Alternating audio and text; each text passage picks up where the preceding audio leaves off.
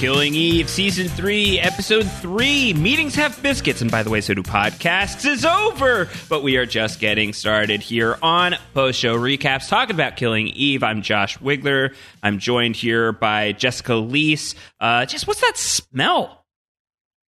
Um, it's biscuits. I'm withholding the biscuits. Uh-huh. Um, they smell like power Yeah. and lust and revenge. And I will give you one after you tell me what the point of view is. Yeah. Uh, I I'm trying to think of what my like definition of power as a smell would be. Uh, like I feel like by the end of this, if we haven't come up with anything even remotely in the vicinity of as vivid as Villanelle's description of power as a smell, um, then I feel like we've we have failed. We have failed as Killing Eve podcasters. I really, honestly, I think Villanelle should have walked right out of that store because that guy was not picking up on her no, vibe. not at all. And it really seems like you're going to drop that much money for a custom scent. Yeah. You need someone who knows what's up. And she just walks in and she tells him what she wants. And any scent dealer worth their salt would have been like, here, I've got exactly the thing for you. And he'd just like pull it out from underneath the desk. Yeah. And this guy's like, how about a nice floral? And this guy's also a sexist Yeah. because, yeah. I mean, when did she ask for a floral? Never. Like, just GTFO. Never. Like that guy, she should have killed that guy right then and there and got into a shop where they know what they're talking highly likely that off screen she killed that guy and just went behind the counter and tried all the different smells and found power for herself. Yeah, I think that makes more sense than anything else. Although, you know, we have talked about this before. Villanelle is not super great at killing people when it's not her job. Right, right. She may have maimed him badly, but Yeah. left him alive to report to the police in some capacity. I would guess that, yeah, he would probably, if she didn't like just complete the transaction and get out of there, he'd probably report that. He seems like the kind of guy that has a panic button in his perfume store. Yeah, for sure. Uh, what's the name of the the John Hurt character from Harry Potter? Oliver, Tolliver, something like that. Ollivander. Ollivander. Ollivander. Is, is this like the Ollivander of perfumes? This guy? But you know, the interesting thing is my first thought when we're talking about custom scents and how we create something that smells like exactly what we want it to smell like. There is actually some Harry Potter precedent to that. So it's not the first time my brain has gone to Harry Potter in the last five Yeah. seconds. Uh, so custom scents, I feel like is a is a real like pie in the sky thing to have right now when we're all just struggling for common sense. Um, but you know, whatever you can get, whatever you can get your hands on, Jess, uh, at this point in Yep. time. Um, It's true. uh, so I don't know about uh, if we're going to be able to exude the smell of power here on this podcast, but we want to sound powerful. We want to make people gag with it. We want to sound like Roman centurions who've become emperors, who've become podcasters. So I guess actually like a lack of power is, is, what, is what has happened. A real fall from grace is what has happened. Is we are here talking Killing Eve season three, episode three. Meetings have biscuits. Another great episode title here, uh, Killing Eve. I expect nothing less from this show at this point. Yeah, the titles are really maybe the one of the singular highlights of this season so far. I I'm just really enjoying looking at what the title is and trying to figure out from that anything that could happen. I think that is that is harder than the Sunday New York Times crossword puzzle. It's tough. It's tough. Uh, have biscuits. Uh, we we get that pretty early on in the episode uh, as uh, as Bitter Pill and MI6 are starting to trade notes a little bit. Uh, in the case of the curious case of what happened to poor Kenny, um, but that's just one of the many storylines this week. This is also um, obviously it's a reunion uh, and an unexpected one, at least for me. Last week, we found out about Villanelle getting Eve back on her radar and Eve getting Villanelle back on her radar and the different reactions uh, about that news. And I don't know about you, but I definitely didn't expect them to collide again, literally so quickly. Usually, the the Eve and Villanelle scenes are reserved for episode five, is what the case was in both se- seasons one and two. Uh, and here it's coming in episode three. So I was a little bit sideswiped by the timing, which I think is the point, right? Like I think we're supposed to be as caught off guard as as Eve is. Even when Villanelle is in London, I still did not anticipate that she was going to be meeting up again with Eve so quickly. So I don't know. All around, a lot to talk about, and a really, really fun episode. I think best episode of season three so far, pretty easily for me. I mean, there were not as much. There was not as many clowns as the previous episode. sure. so there is that. what does a clown But- smell like? Yeah, I, I feel like I would say yes, except not enough clowns. Yeah, yeah, yeah. Uh, I don't know if a clown smells like power. Certainly like powder. Uh, Yeah, but uh, and just a subject to interpretation what kind of powder the clown smells like. Uh, it smells like something though. yeah. I, I don't. I try not to get too close to clowns in order to smell them. Yeah, uh, typically not my favorite thing to do as well. Uh, not necessarily recommended, but it's your life. Do what you guys want to do. All right, so let's talk about the episode first. Of course, uh, we do have our Killing Eve podcast feed is available. You can subscribe to that wherever you get your podcasts and your ratings and reviews. Greatly, greatly appreciated as we are looking for more Killing Eve fans to come and find us, to, to come and find us as we're talking about Killing Eve. So please check that out. Please leave your ratings and reviews if you have a moment. You can also send us feedback. Killing Eve at postshowrecaps.com. And you can hit us up on Twitter as well. I'm at Round Howard. Jess is at Haymaker Hattie. And you can also tag at Post Show Recaps as our main Post Show Recaps account. Uh, so, Jess, let's talk about meetings have biscuits. And I feel like there's at least, you know, three or four sort of, I think like probably like three distinct storylines, even if um, the Eve and Carolyn stuff is, you know, bobbing and weaving in and out of each other. Uh, and even the Eve and Villanelle stuff is bobbing and weaving in and out of each other. Uh, but all three of these characters are getting really big storylines in this episode. Uh, where do you where do you want to start, or do you think it makes sense to even just kind of go through sequentially this week? This feels to me like because everything is so intertwined, I really think we need to start at the top of the episode. Okay, so let's do that. So so we start off with another great Villanelle is on assignment. Uh, she's she's still in Spain. She's in Andalusia, Andalusia, Mhm. Andalusia, I think. No, Andalusia is a different show, okay, Josh. sorry, sorry, sorry, sorry. Uh, coming back, uh, and Villanelle is undercover as uh, a piano repair person. Yeah, piano tuner. Piano tuner. It seems is that like the title? Um, okay. That is the title. Um, Josh, in another life, I think I would have been a piano tuner. This was something I've always wanted to do, but unfortunately, it's a hard field to break into. I imagine. And it's hard to fake convincingly. I would not say that I thought Villanelle was doing a terribly great job out of it. And also, that's kind of not what a piano that's not in tune sounds like. Yeah. Uh, my wife would probably be very good at this. She has uh, she has perfect pitch.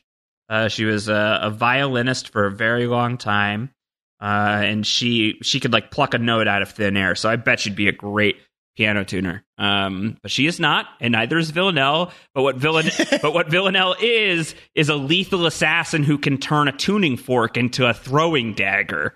Uh, put this on the list of coolest Villanelle kills instantly. I don't know. Really, I loved me- it. I thought it was awesome. It's there's so much margin of error, Josh. Apparently like not. even if you're an expert darts player, this is hard to do. I feel like she could have missed very easily. I mean, she didn't, and the fact that she didn't makes it a pretty cool kill. But I was waiting for that to like just like go past the lady and like sinked into one of her very expensive paintings. well, that would have been hysterical. First of all, uh, but the fact that she does this twice on two throws, on two throws with a single shot, she kills two separate people. That means she's probably forget perfect pitch. Uh, she's got perfect pitch as far as like a baseball pitch. She's got like, de- you know, she's like a bang on aim. Uh, she's never gonna miss the strike zone. This was really impressive to me. She's two for two in terms of tuning fork kills, and I bet she's going to retire from the game after that. I can't imagine we ever see a tuning fork kill ever again on this show. Well, the thing is, Josh, if you stick a sharp object into someone's head, and you know, you and I spend a lot of time watching people stick sharp objects into people's heads. Fictionally, fictionally, fictionally. It's important to note. Yeah, I, I mean, if you turned the podcast off right there, like, "Ah." you probably got the wrong idea. but in our other gig as podcasters on post show recaps together, we talk a lot about The Walking Dead Yes. and we talk a lot about how you have to sever the brain stem before it's considered a complete zombie kill. And it gets uneven sometimes where like somebody can just like kick a zombie once in the head and they're dead, but another time you're like fumbling around, like trying to get the exact right spot with that knife. And we know that human skulls are very hard. Yes.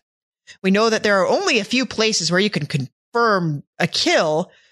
And that target is very, very tiny. This is, this is why this feels a little hinky to me. Like I'm sure Villanelle has perfect aim and I'm sure that she's practiced this a lot, but I feel like this is a kill where the margin of error is just too wide. Like you could really, you could just like graze her neck. And we did sort of see, like, you know, Villanelle doesn't make mistakes in line of duty. And we'll talk about that in a little bit where you thought for a second that maybe she had, but she really didn't. But when she's on the job, she's 100% on the job. Still, this is a really hard thing to pull off. And it's amazing that she did it not once, but twice. That's why she's so bored. She's so good at everything. You know? Maybe that's why she didn't try to kill the baby because it's a much smaller target. Yeah, maybe that's why. Yeah, that was, I mean, that was very intense when she comes into the room and there's the woman with the baby and she's, you know, throwing, like she's aiming the tuning fork at the baby and the woman's like, no, no, no, please don't. And she's getting such a kick out of it. Uh, and this is like the tension of the show is you, you root for Villanelle at times because it's fun too, even though she's literally a psychopath. Uh, and even in a moment like this, like you don't know whether you're supposed to be like fully horrified or if this is funny. And somehow it's kind of both. Even when she kills this poor woman uh, and is kidnapping this baby, like I couldn't help but like leave that scene when we when we smashed to the title without like you know sort of just like laughing in spite of myself. I don't know what your emotional reaction was to all of it.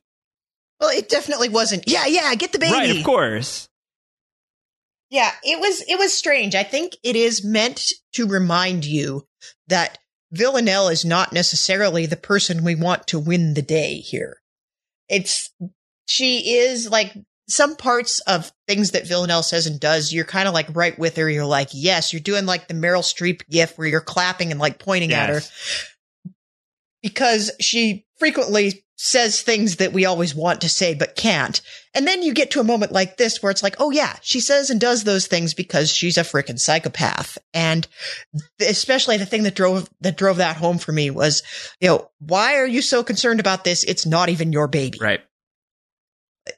Like that's not something that a person with any kind of compassion or soul is going to say. Right. And that makes you really not want to root for Villanelle, even though, you know, she's kind of kidding. And it, maybe that was just for me like one of those moments where we've seen Villanelle try to make a joke and nobody around her gets it. Maybe that was just me being the stick in the mud that doesn't understand dark Russian humor. Yeah, I think it's I think it's one of those moments that's really and and even like a, a couple scenes later when when Dasha takes the baby and puts the baby in the trash can. yeah. Which is I mean it's it's funny as a visual cuz it's like oh my god. Um, but Villanelle is getting such a rise out of it. Uh, I I do think, you know, it's a shorthand of reminding us that Villanelle has some stuff that is uh, awry. Uh, that you know there are just some things that just do not click. She does not have empathy. She does not really have compassion. Um, and why is that? Is that a product of her circumstances and the way that she was raised by the 12? Is it something from birth? We don't really know. Is it some product of the two? Um, and I think that that's all really fascinating stuff that Jodie Comer plays so, so, so well. Uh, but this was just one of those that like, I, I was like laughing in this like way that was like, oh, this is so awful. Uh, like I just couldn't like help but feel just like you know when like something just horrifies you to the point of like hysterics. That's like where I felt I was at by the end of the scene. Yeah, that's that's a very good way of putting yeah. it. And I really think maybe my role in all of this podcasting is just to point out all of the ways where I feel like Villanelle takes too many risks. Yeah. If she's going to be a perfect assassin, because this is another place, and maybe this is more on Dasha, but they're sitting at a cafe and they have a high chair there and there's no baby in the high chair and a hundred yards away, there's a baby in the garbage can. Yeah. And nobody's looking around to see like who put the baby in the garbage can. Nobody sees this happen. Nobody witnesses it and nobody thinks to look around and, oh yeah, over, look, 10 o'clock, empty high chair and two women laughing their asses off. Yeah. Forget like, that. Like Dasha like picks the baby up goes into the center of the square, puts the baby in a trash can, walks back to the table, and she and Villanelle are still there carrying on their conversation while everybody is rushing to the baby and having like a huge reaction to there being a baby there. How did they pull that off? It's a, a severe indictment on everybody else in the area. Yeah, how did that even happen? That was very, you know, they're they're so sloppy for perfect assassins. They are so sloppy. Uh, very, very sloppy indeed. All right. So, uh, on the other side of the coin, um, there is this alliance that's being forged between MI6 and Bitter Pill. Now that Eve has come to Carolyn and been like, all right, they've got a thumb drive. I've got the phone. Let's see what we can put together. Uh, she comes to, to Carolyn. Carolyn is in the bathtub. Uh, she does all of her best thinking in the bath, uh, is what she says. Uh, and she's like, if Mo can handle it, you can handle it. Mo's like, I have not been, I have not looked up in 10 minutes. Uh, Mo's like, I'm not really handling it. Uh, this is a great Carolyn episode. She's got a lot going on in this one. yeah. Well, we almost lost Carolyn this episode. Let's not forget. That's true. That's true. I think that there's like, uh, well, there's like deeply hungover Carolyn in this episode is on the, is on the move. Uh, I think justifiably so, uh, but uh, that is that is very much a part of uh, Carolyn's whole deal this week. Um, but Carolyn and and the guy at Bitter Pill, Jamie, uh, plus Bear, uh, who who I believe that's his name. The guy who yeah, the guy who's crushing. Yeah, he's very aptly named as he's just a big gummy bear enthusiast. Uh, I heard of once you pop, you just can't stop for Pringles. I didn't hear about that for gummy bears, but apparently that's Bear's philosophy with the with the Haribo gummy bears. It's probably a different slogan in the UK. It might be. So Maybe they just use that for something else. Are these not the gummy bears that like have all of those like wretched reviews on Amazon? Is that a different no, kind of those are bear? the sugar-free gummy Uh-huh, bears. yeah. And the problem with the sugar-free gummy bears, like they may be Haribo made, but they're made with xylitol, which is which has a laxative effect, and that's why people write the bad reviews. But the Haribo bears with the sugar in them are the gold standard of gummies. Yeah. I've been pretty nervous to try a gummy bear ever since uh, I started reading some of those reviews of how gummy bears were tearing people up inside. It's like I Yeah, just don't can't have any of take the ones with xylitol. yeah, Yeah, all right. So just go for like you'll be fine. uh, Regular gummy okay. bears. All right, all right. Well, next time I go to the movies in six years, I'll remember this. I'll say, Does your, does your, your gummy bears have? Are they the real sugar kind, or is this the kind that's going to rip me rip me to shreds like I got a like I swallowed a tuning fork? Uh, so I'll I'll make sure to to, to figure that out. They're going to trade. Uh, they're going to divide and conquer. Right. That's the plan. It's like we've got the phone. Uh, they've got the thumb drive. Let's trade information. Let's see what we've got. Uh, Eve is trying to get everybody to play nicely. Uh, Geraldine has the great crack of like, oh, it's the most parenting this house has ever seen. Yeah, is, is she just gonna like hang out in the background and make fun of them the whole the whole season? What is- that her job? What is Geraldine's job in this situation? Uh, is it just to like help bring out? And I mean, and I mean, like, what's her job? As in, like, what's her role on the show? Is she just here to bring out like a softer side of Carolyn, a different side of Carolyn, to help be sort of like an emotional foil for Carolyn? Or is she a spy? Is she a secret member of the 12? Is she going to be a leaker to the 12 because she knows all the stuff and nobody's counting her in on anything? Mole Patrol. Well, Josh, we talked about this last Mole week. Geraldine is not a mole. Mole Patrol. No. Gummy Mole. She's an unwitting mole. Gummy Mole. She is. Yeah, I don't need to be Anderson Cooper to know that she's not the mole. Okay. All right. Well, I'm just keeping an eye out. Just keeping an eye out. I I think that she is probably I think everybody assumes that she is such a civilian that it's okay for her to be in on these meetings just because she has no skills that will be at all useful whatsoever and I would imagine that somewhere in the season she's going to know how to do something that nobody else knows how to do but for now it's like the best thing you can do is like be snarky in the background. She's great. I love her. Great, great to have, uh, great to have Gemma Whelan on the show.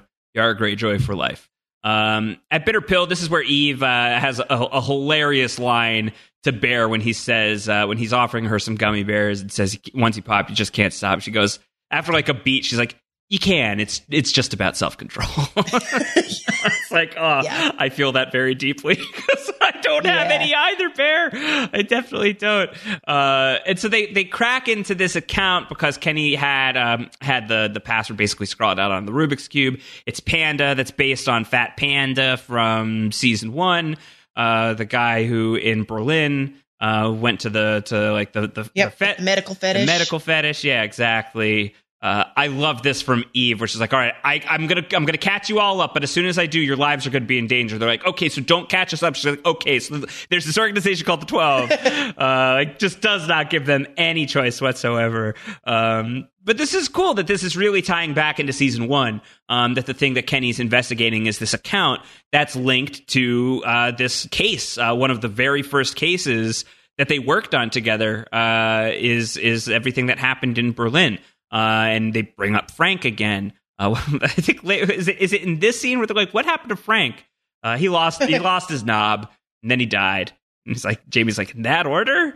Uh, I think didn't they not ever figure out whether or not it was in that order? No, I don't think they know. I, I mean, I think we know because Villanelle said to yeah. Frank, like, "I'm going to kill you very nicely, but then I'm going to do very bad things to your body." Uh, yes. So I believe that's the order. At least if we want to believe Villanelle. I think uh, she has no real reason to lie about that. I expect that that's probably how it went. Yeah, um, I, I guess, but I I do love it when TV shows that have been on for several seasons will suddenly harken back to something that happened very early on.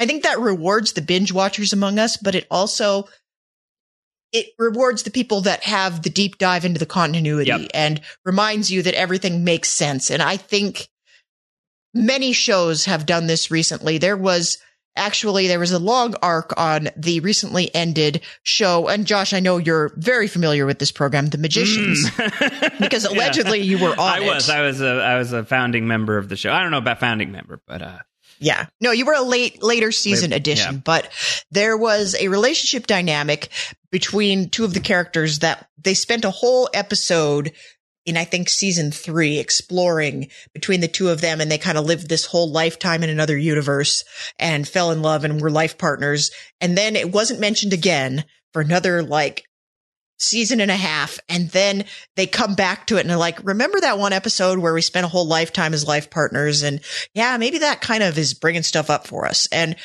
I loved it. They're just like remember the early episodes. Yeah, you should have continued to remember what happened in the past because it's all going to come back around. And so that was just on another show on any kind of procedural. This would be one kill that happened several seasons ago and we'd never be asked to remember it again. Yeah. Because it's not even like the guest star was somebody famous. Like when they do this on Law and Order, right? It'll be like the one where Robin Williams was a serial killer and then they bring him back two seasons later to be a serial killer again. This is like oh, just one random kill that was very early on while we were still establishing what we were about. This is going to come back around and this is going to be important. And that makes me so happy that it's all going to connect to something. Yeah. You know what I think is interesting? You know, the way that Killing Eve is made with different showrunners coming in every year, and there's people who are uh, who are, are tracking it across the way. Sally Woodward Gentle is the executive producer across the whole show. But even Phoebe Waller Bridge and Emerald Fennell are available to Suzanne Heathcote, who's the who's the new showrunner. Um, for for reference, uh, that's what that's what Suzanne Heathcote told me when I when I interviewed her is that she's had a lot of conversations with everybody involved who was involved in it in the past. I think that this is the great thing about having a fresh set of eyes. So you have you can lean on the people who worked on the stuff. Like that's like the padding underneath the trapeze wire um, that you're going to have to you're, you're going to have to walk as the person who's in charge of the show. But there's a lot of prep that you're going to do to like start that high wire act, and that's definitely going to involve going back, binging the show, copious note taking and annotation, and like diving into like specific corners of the show that either haven't been touched in a while or at least like tracking like what's available to us, what's here, what can we pick up. Um, and I have to imagine that's a piece of the process here. Uh, so I, I really, really love that. I think like a fresh set of eyes goes back and as a fan first, right? Like as somebody who who loves the material is like, oh yeah, everything that happened in Berlin, we can start tying that into whatever our new like kind of like active energy on the show this year is. Um, so I love that. I think I think that that's really great. What we what we come to find out is this money from this account that was going to Frank. Um, it's been dormant ever since he died, but it reactivated in the last three months. Um, it moved over to Geneva, and like six million euros have been transferred over to this account. uh, and they need MI6 to to follow the money, um, which is where we get the great scene between Eve and Mo, where he's uh, where she's catching him up on everything. Uh, and he says, uh, "You should probably be protected with everything that's going on." He's like, "Don't you know what happens to people who get protected by MI6? It's not good." But I I loved the I loved the delivery here though. It's not good. Like, this is this was this was the best thing because I think Eve expected him to not say anything back when she says this. Don't you have any idea what happens to people who are protected by MI6? Like that's a rhetorical question. And then Mo, like a douche, is like, no, what happens to people? Yeah. And and she's caught off guard by that. Like the exchange between the two of them is just so revealing of what kind of people they both are. yeah, for sure. It is great though. That's one of my favorite line reads uh, in a long time. It's, it's not good. it's just yeah. I mean, Eve Polastri on Twitter would be much Ah. like me on Twitter, constantly having to be like, "No, that comment was facetious." Oh man, I don't really believe that. Uh, Eve Polastri on Twitter is something that I now desperately want. Um, so we're gonna find out there's this guy who works for the Twelve, Money Man Charles Gruber, right? Uh, this is who Constantine's gonna come. Is that his wrestling name? Yeah, the Money the Money Man, Charles Money Man Charles Crew. yeah, yeah. The uh, I don't know, the Sultan of Euros. Uh, but Charles Gruber, no relation to Hans or Simon, as far as I know. Was he Gruber or Kruger? I Uh, don't know. I didn't have my captions on. Uh, I think I I thought Gruber, maybe Kruger. I don't know. I want to say Gruber. Now to believe that he All right. I, officially, it's canon. Yeah. He's he's Gruber All right. because that's better. Yeah. We can make Die Hard jokes. Mick Gruber. Uh, but he's uh, so he's gonna he's gonna bring up the fact that this money, uh, the six million dollars, has been siphoned from this Geneva account and has no idea who's doing it. And uh, Constantine is now being tapped to to look into this. So uh, I don't I don't I'm I'm a little bit struggling to figure out like what's the connection here in terms of where is this going? Is this involved with a character that we already know? Um, do you have any thoughts about any of the the the money chicanery that seems to be going on? Um, no, and I'm not sure we necessarily have the suspects we need at this point. Yeah. But there are some interesting there are some interesting connections that happened this episode that I think we should put a pin in. Um, because I think I think it all comes back again to that one throwaway comment that Villanelle made that one time where she said, I think if you go up far enough, we're all working for the same people. Yeah. Yeah. Feels like a good bet that that's where we're going.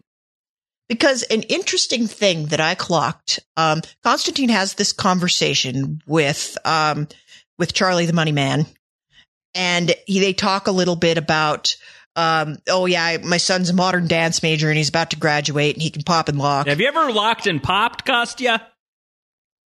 Yeah, I, I don't think Kostya has ever popped or locked Yeah. in his life. Um, but they have this this conversation, and then later on, when we see when we see him again, and Carolyn has picked him up, she has this conversation with him that suggests she knows a lot about him. right. But Josh, did she give him one detail about his life that we hadn't already heard him exchange with Constantine in that very short conversation? Um, I'm not sure. it was interesting. Like all of those beats were exactly the same ones he broke down with Constantine, which says to me that she and Constantine are trading information Yeah. or she has him bugged somehow because she, he seemed surprised that she knew all that. It's not like they're best buds. So that was interesting to me. Like she didn't have a single piece of information that we didn't hear in that previous conversation. A mutual bugging is potentially what's going on here. Kostya uh, has has bugged uh, Carolyn's house via the the bus magnet, and maybe Carolyn has Constantine bugged somehow, um, or they're just trading information outright as possible.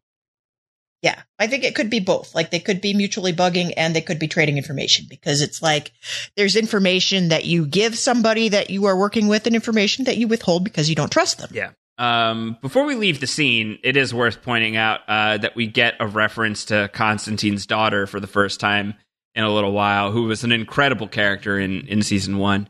Uh, where uh, the money man asks Constantine, How's your daughter? She's still a little shit. And Constantine says, She's like a little shit taking a shit on a big shit, and the three shits combine into one enormous shit. That's that's like Negan levels Yeah. of poetry here. I mean, that's like Ian Malcolm looking at the big pile of shit. Like you got to take your glasses off when you're making when you're making that description. It's a lot. It's a lot. yeah, it's a lot. Uh, all right, so Villanelle's coming to London. She's got a job in London. She's also at this point because we, we talked about the scene where she was in the square. Uh, Dasha like called her out on like she was sending. Uh, she was getting ready to send a postcard to uh, to Eve. It was like "See you soon," um, and Villanelle's like, "I'm." I thought the postcard had Villanelle's assignment I thought that I she thought was it, going to London. I thought that it was it was that she was maybe maybe that's it. I thought that she was like taunting Eve. She was trying to taunt Eve, and Dasha like figured that out and still was sending her to London and being like, just go to London. Like you had like this is a job. This is easy stuff to do. I might be wrong on that. I, I couldn't tell if that was if she has if she was about to write Eva a postcard because she really didn't seem like she wanted that. Right. She didn't feel like she was ready. I don't think someone who is not ready to see someone is going to send them a postcard that says "See you soon." But you know, Villanelle is weird. Yeah, but sometimes So- you jump the gun, right? Like sometimes you're like, all right, the smart thing to do is just like to wait until I'm like fully ready, and then sometimes you just send the postcard way too early. Uh, this is a very human thing. It's, I'm not talking from experience. I have no idea. no, I'm sure you're not. I have no idea what any of this feels like. Um, but she's coming to London because she does have a job here, and we'll we'll get the full extent of the job later. Uh, but this is the scene where she goes in, she's, and with her with her full natural Jodie Comer voice. Uh, I want to smell powerful. Uh, the whole thing. I want her. Her description is incredible. I want to smell like a Roman centurion who is coming across an old foe who in battle once hurt him greatly. But since then, the Roman centurion has become emperor and is now powerful beyond measure. Um, please make that like into a like bottle that up. Uh, if if BBC America isn't bottling that up and shipping that out to people, a great mistake is being made. Well, here's a funny thing, Josh. We've seen perfume before play a role in this show. Um, we've seen Mhm. Villanelle send Eve a bottle of perfume, and we've seen her kill somebody with perfume, And, and, accidentally Josh- kill somebody with perfume Yes. too. that too. Yeah.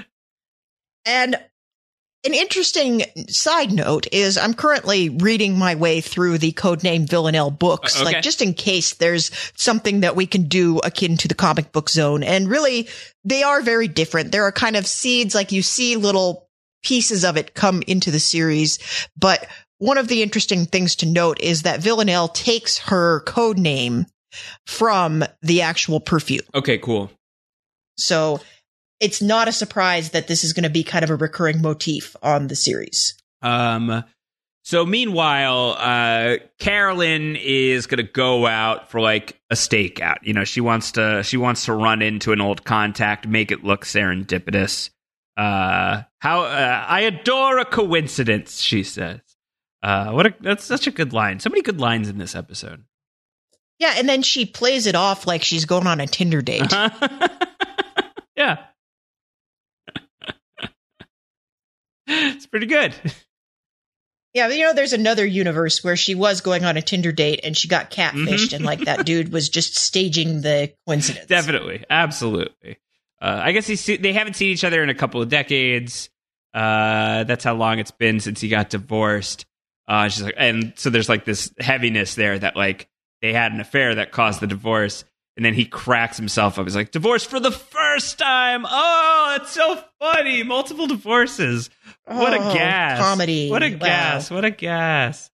Um, she also has that great line of uh, she's just been stood up. Don't worry, I'll have him killed.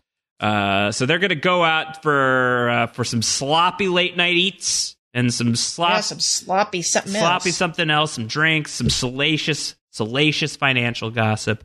Uh, and the next morning, she is uh, she's deeply deeply hungover, but she's got some intel. Uh, and I do believe in, in my notes here, I say I do have it as Charles Kruger.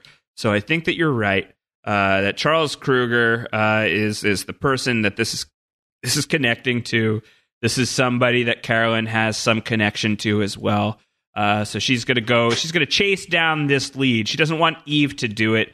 She doesn't think Eve's gonna get anything out of this guy. But she's gonna she's gonna go and knock on Charles's door and see what she's uh, she's able to do. Uh, she says something to the effect of, It's not fun using people you once loved. It's all rather painful, really. Then she leaves. And uh, think it's Mo and Eve are like, Do you believe any of that? She's like, No, I'm pretty sure she loves using people. I really want to see the Carolyn prequel. I do too. Like I want to see fun. Carolyn 1999. That'd be fun. That'd be fun. I think that that'd be really, really, really great. Just like getting uh, getting eyes on all of the early stuff that she was doing, I think would be amazing. Um, Villanelle goes to Build a Bear. Was that on your bingo card this week? You know, after the clown thing, I threw the bingo card out the window Uh. because who even knows anymore? um, why was Villanelle in Build a Bear? Was she really getting presents for Eve, or is she still like on this idea of am I missing out on something? I was. I'll, I'll tell you right now, Josh. I was very, very worried when she took that baby that we were going to send Villanelle into this spiral of self discovery where she decides she thinks she's ready to be a parent Oh, and she wants to settle down. And you know, other shows have done this Mhm. where they just take some character out of nowhere and make them have these weird maternal urges. And I like to think Villanelle is a little better than that. Yeah. So what she was doing in Build a Bear, I really cannot say. Yeah, I don't know that I'm ready for like the lone wolf and cubification of Villanelle. Like, I don't think I don't think that's Nice pull. I don't think that's something I'm ready for. Uh, she goes to the talking toy factory. It's not actually Build a Bear, uh, but she is building a bear. Uh, and she's doing the thing where she's, you know, you record your voice so that when you squeeze the bear, the bear says something. Villanelle's having some trouble landing on exactly what she wants to say. She's making this for Eve. Uh, she starts with, I should have shot you in the head. Then she goes, I should have shot you in the head and watched you die. I don't know why I turned into Arnold Schwarzenegger. Uh, and then it, Well, it's the it's the panoply of accents that you get out of Villanelle. It's very confusing. it's very tough. It's very tough. Uh, but it, it is it is a little strange and surreal to see her in this. But there is something childlike about Villanelle too. You know, like she is sort of like she's like the kid that like you know can't stop doing terrible things to like push the boundaries, uh, know what's appropriate. Except Villanelle, you've had a long time to figure out what's appropriate, what's not. yeah. There is something kind of arrested development about her Oh my god! where now you just put that in my head. Yep. Villanelle Well. infiltrates the Bluth Company. that That'd be pretty incredible. Yeah. Um, that would be amazing. Hey, guess what? Nico, nowhere to be found. Nico's left the building.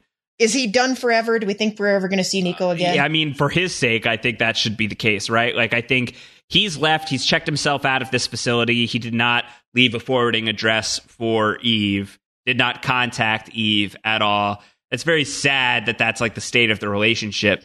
It's probably good for Nico to get out of Eve's life. Uh, he's in Poland apparently, or he said something about Poland, is what the person at the at the facility says.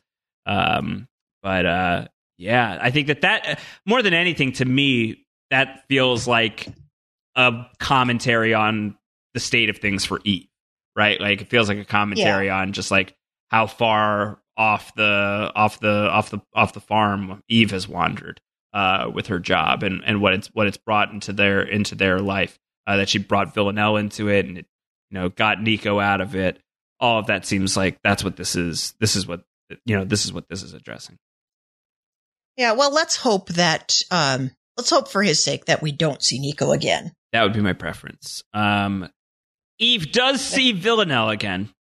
Like Yeah, this is this is totally bonkers in the best possible way because I know Josh, you have ridden on a New York City bus or two in your Sure. time, so this is not the first time you've seen something like this go oh down. no, for sure, for sure, for sure. Uh, fisticuffs, uh, uh, or or some sort of like dispute uh, that has gotten very, very heated, uh, but turning into like a full on like head smashing, head butting.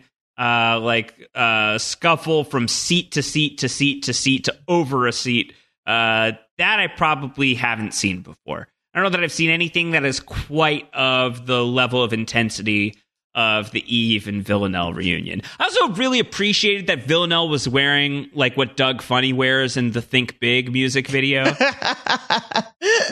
Uh, what was she wearing? Did she take it looked like it looked like David Byrne's suit from Stop Making Sense. I thought that maybe because we see later in the episode that she uh, is at Constantine's house.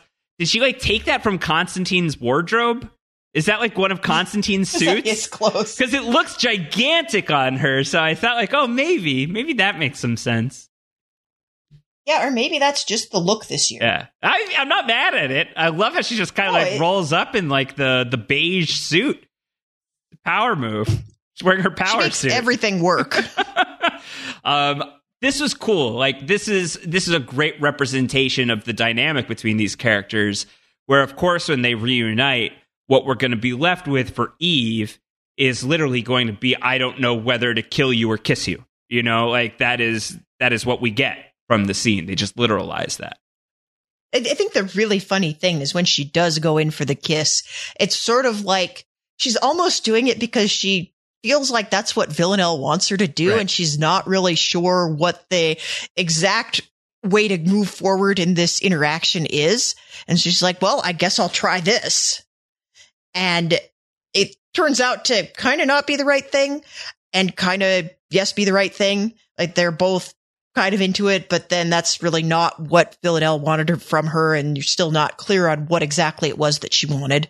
And this actually leads me to an interesting point, Josh, that I think is worth discussing. And it's interesting that we are three episodes into this podcast and we haven't really gone here with this, but when you go into fan forums for this show, uh, the prevailing fan sentiment seems to be the end game is Eve and Villanelle together and they need to be with each other. And I'm shipping this and I feel like their chemistry is so electric.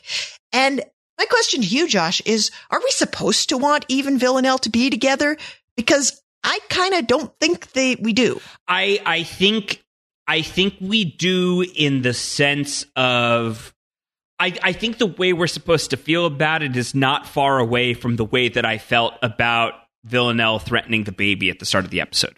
You know what I mean? Like I think Yeah. I think like you're supposed to like laugh in spite of yourself. You're rooting for them in spite of yourself. Like you're rooting for them in spite of like better sense being like, no, this is terrible. But you're rooting for them in the sense of like, I want the show to keep coming up with excuses to have these characters in the same room. I want the show to keep coming up with excuses for these characters' stories to be intertwined with each other all the way through. And I think that like despite like certainly for Eve, I think Eve is an easier character to like want good things for. Like you want like Eve is like kind of sabotaging her life in a lot of ways.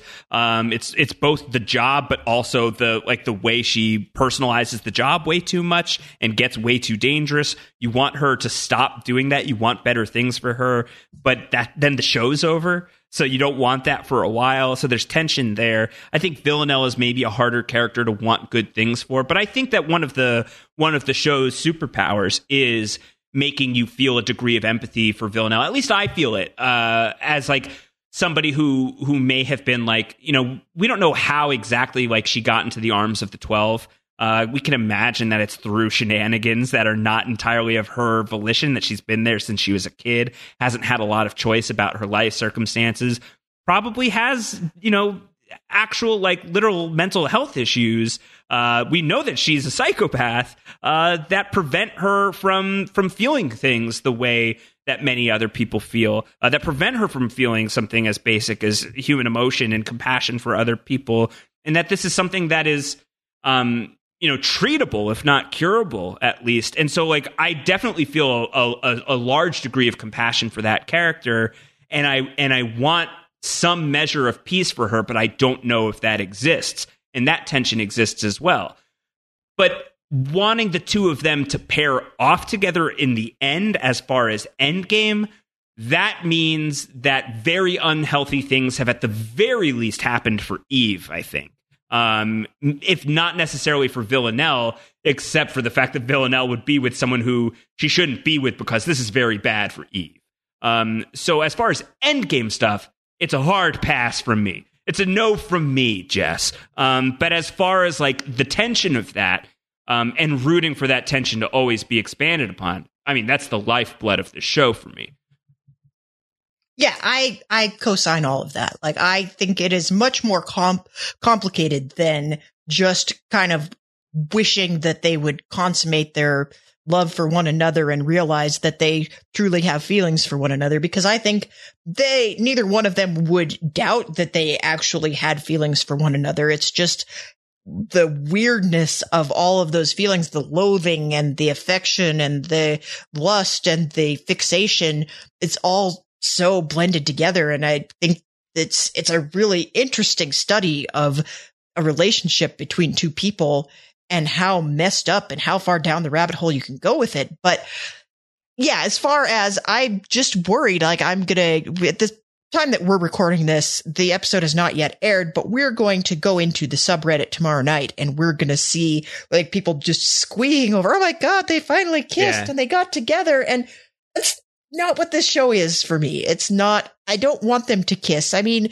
sometimes I do, but I really don't want, I don't want it in the sense that so much of fiction ends the story with a kiss and is like, well, now everything is perfect because they have kissed. And that's not what this show is, and that's not what I want for no. I mean, I'm I'm fine with it as long as like it's very much on the mind of the people making the show that that is a very messy choice. You know, that I'm good with. I'm I'm very good with that.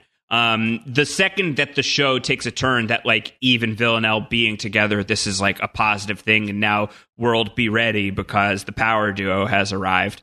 That I'm not so here for. That's when this starts like rounding the corner past Dexter season four. You know what I mean? Like now you're in like the back half of the series, uh, and really your series should have ended by now.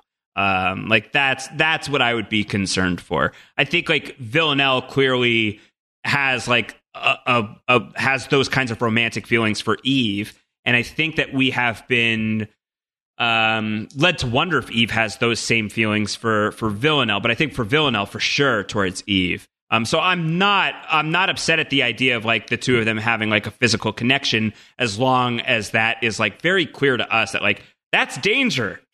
that's not yeah. good. It's not. We don't want you to go in the basement. Yeah, don't go in the basement. We're, exactly, exactly. Like get out of the like, house. It's not a happy end. Get out of the house. Uh, yeah. The other uh, thing to consider with it though is like how much is it Eve being clever here and being like, all right, I'm not going to be able to physically overpower Villanelle. She hits her a bunch. She like whops her in the nose. But the second that Villanelle decides to like physically fight back, she just has Eve down on the ground in seconds, basically. Like she has her on the uh, on the you know flat on the seat uh, in no time at all, with no effort whatsoever. So is is it like a clever move on Eve's part that in this moment her best offense is taking Villanelle off guard and kissing her? Um, so the Bugs Bunny move, in other 100%. words, hundred percent. She goes, she goes and pulls a Bugs Bunny on her. Um, I think that that's a read on the situation for sure.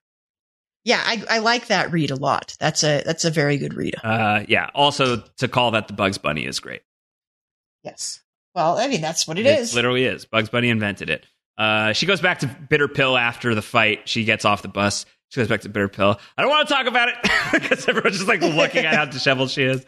Uh, yeah, really, really. Good. And the whole well, does this have anything to do with what we're working on? Yeah. that was great too. Yeah, well, that's a little. Jamie has just been told like, hey, so the thing you're working on uh, is real dangerous, and you get too close, and you can definitely get killed here. Uh, it's not enough to deter them from digging in deeper. They are uh, uh, nothing if not upstanding journalists, Jess. Um, but uh, he's genuinely a little concerned for his physical well being. I think is fair. Yeah, and I think I think he's right to be um, for sure. Yeah.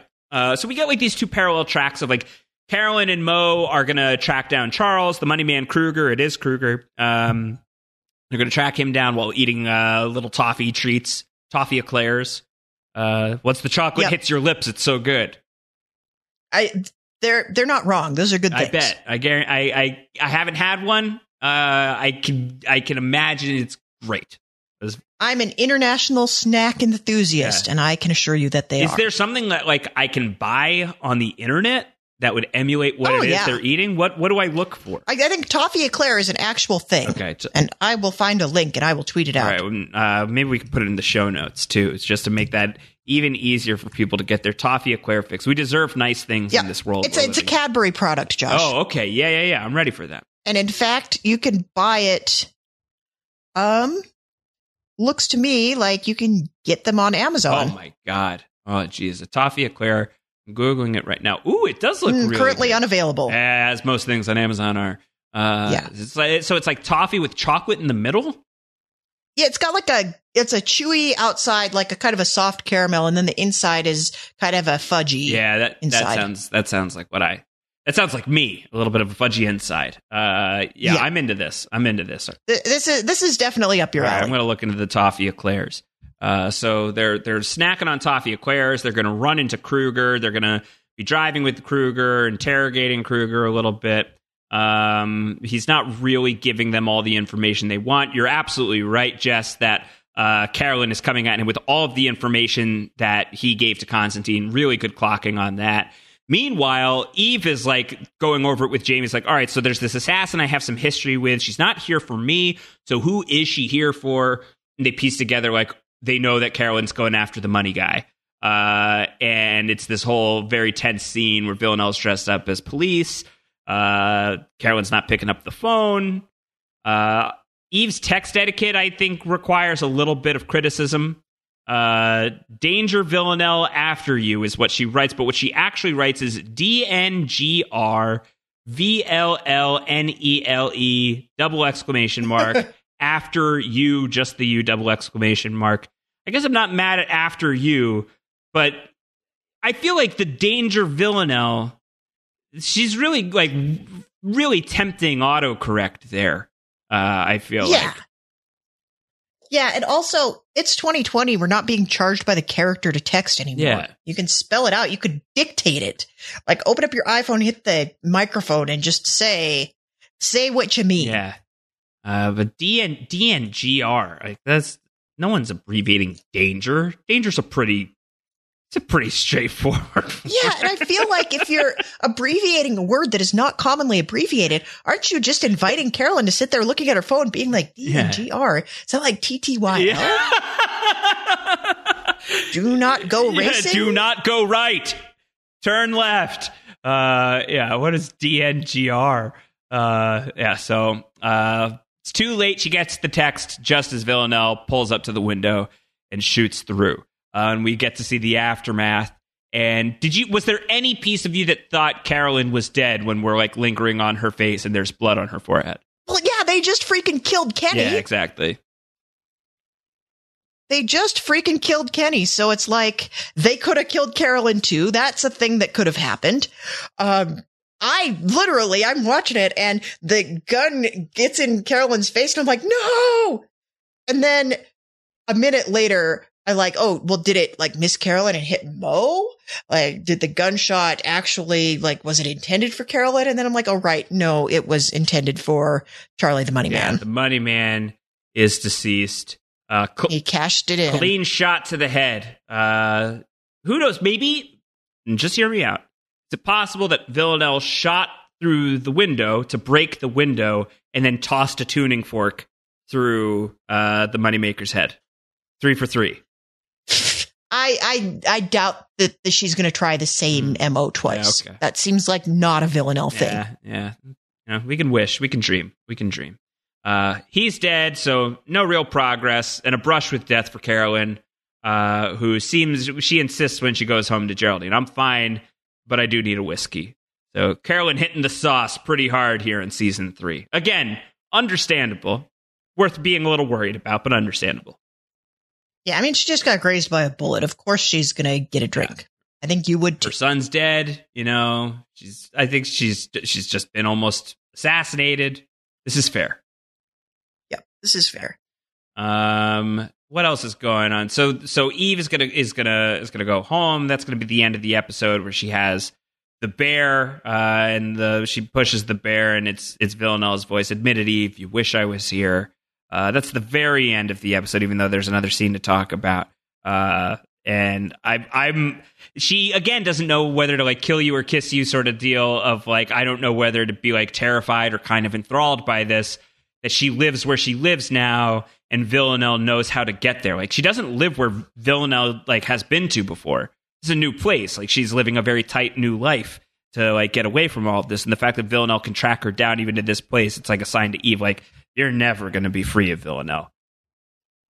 Yeah. Uh, it, it, it is, it's pretty creepy. And I think at this point, there is the, I don't think the weird attraction thing is there right now. That this is just pure fear. I think it's fear, but she does keep you know pressing it again, you know, over and over again. So. Uh, what is it? What is it that? No, no, no. know. I don't know. Uh, I'm a little nervous. A little nervous for uh, for this dynamic. Um, meanwhile, Villanelle's at Constantine's house. I he had to know that she was in the bed. That was Yeah, that was a, that was fun. That was a gimme. It was very fun, but it was a gimme. Uh, It, it was very fun. yeah, she just pops out. I I love her relationship with Constantine. It's really really great. Uh, so he needs to get the six million euro. Is like his big concern. He's not he's not interested in any of this. Uh, she's just obsessed with like what kind of baby do you think I was? She just watched the the you know the the newscast of the baby that she had stolen being reunited with her father. Uh, and so now she's wondering about herself. What kind of baby was I? Do you think people smiled with joy when they saw my little face? Constantine says, I don't think so. I saw I saw a picture of you as a baby. Strange head, bulbous, unnatural. Yeah, well, this is exactly the answer that Villanelle herself would give if somebody asked her a question that was dumb as that. Yeah. yeah. Yeah. You're ugly as But I- hell. But I think this does, uh, you know, we've seen how much Villanelle loves trolling young children. It's like her favorite thing. Yes, she's a fan. She's a fan. Yeah. Uh, she wants Constantine to fi- find my family for me. Is what is what she wants. So is that like the direction that we are going in now? That Villanelle needs to tap deeper into her roots. Wants to explore the origin story. I, I, it seems like this is the direction we're going. And I am really a little concerned about this because I feel like when you've gotten to know a character for two seasons now and you haven't really tapped into the origin story, it's like there's a point at which it's too late to go there. Mhm. And when you circle back to that, you risk sort of revealing too much information that destroys the mystery of the character. And I really worry that if we get everything about what Villanelle was like as a young child and where she came from and how she got involved with the 12, I think the actual story we'll get at this point. We know her too well. And whatever we learn is just going to be so much of a letdown because it can't live up to what's in our head. Yeah. I think I would be more worried about this if it wasn't Killing Eve and this show is of a of a quality that I think that they could pull it off, but I am still worried about it. Like it's it's I'm Yeah. less worried about it. Uh, I think that you bring up a really good point that this typically is difficult territory for a show. Uh, Yeah, and I mean, you you hear it in my voice. I I do not. I've I've seen so many shows do this so badly, and I've watched so much TV Same. ruin so many things that it's like I I need to be more trusting because this is a great show, and they probably will handle it well. But we've been down this road so many times before and been burned by so many prior lovers that it's really it's hard to feel like this one's going to do us right. It's hard to feel like this one's going to do us right. So we'll see. We'll see if that's even where it's going. Um, you know, TBD on that. We're almost halfway through, if you could believe. We're almost halfway through season three of Killing Eve. Uh, the next episode coming up. Do we have an episode title for it? Still got it. Still got it. Coming up May third, twenty twenty. Uh, all right. All right. You'll still got this podcast right, next you week. You still got this podcast next week. Jess and I will be back recapping season three, episode four of Killing Eve. Uh, Jess, anything else going on? Anything you want to hype up? um, not really at the moment. I have got a few pieces in the hopper for primetimer.com in the feature section, but they will not be up for a couple more weeks. So when that happens, I'll give you guys a heads up and let you know where to check those out. right, awesome. Well, you can always follow Jess on Twitter at Haymaker Hattie, uh, whether it's about podcasts or a prime timer piece or even a link to a to a toffee eclair. Uh, you can you can count on Jess and you can count on me as well. Not for the toffee eclairs, uh, but for the podcast content at least. Uh, at Round Howard on Twitter, on the Instagrams where you can see me getting a haircut. Didn't go great, uh, but it's all right. What are you gonna do? Beggars can't be choosers in quarantine. Um, we got It's a bargain at twice the price. I Josh. agree. I agree. All right, so we've got a lot going on in post show recaps. We've got uh, we've got the Killing Eve podcast. Westworld is barreling to a close. We're very close to the end of the line on on Westworld. Jo Garfein and I have been uh, podcasting about that. We've got a Better Call Saul finale feedback show this week with Antonio Mazzaro and Rob Cesternino. Lost Down the Hatch is continuing. Everything is Super is continuing. That's our Marvel Cinematic Universe rewatch that we're doing. We've also got sporadic Final Fantasy VII remake coverage as well. So a lot happening. Make sure you're following all of those things, and we'll be back next week to talk some more Killing Eve. Until then, everybody, take care. Smell that power. Enjoy it. Good goodbye. By the way, real quickly uh, before we close out, uh, a late addition to the podcast, uh, we got a theme song for the Killing Eve podcast, and it is tremendous. It's absolutely tremendous. Big thanks to Corey and Jeffrey Powell, uh, who are responsible for this incredible song that you're going to hear at the end of this week's podcast, and we are definitely going to use it every week moving forward because it's a bop. Uh, to the tune of Juice by Lizzo, here it is the Killing Eve post show recaps theme. Kill Bill while others dance, no honey, that ain't cute. Konstantin is a bop, tell girlie what you gotta do. Eve works for MI5, it's tough, baby, so is she. Teams up with Carolyn, now baby, that's a dream. If she's wake, somebody's gonna die off all high fashion looking fly. When she kills, you know your mama's gonna cry. I got a question, just ask Kenny, he's your guy. Living hell, yeah, that psycho's on the loose, yeah, she's coming.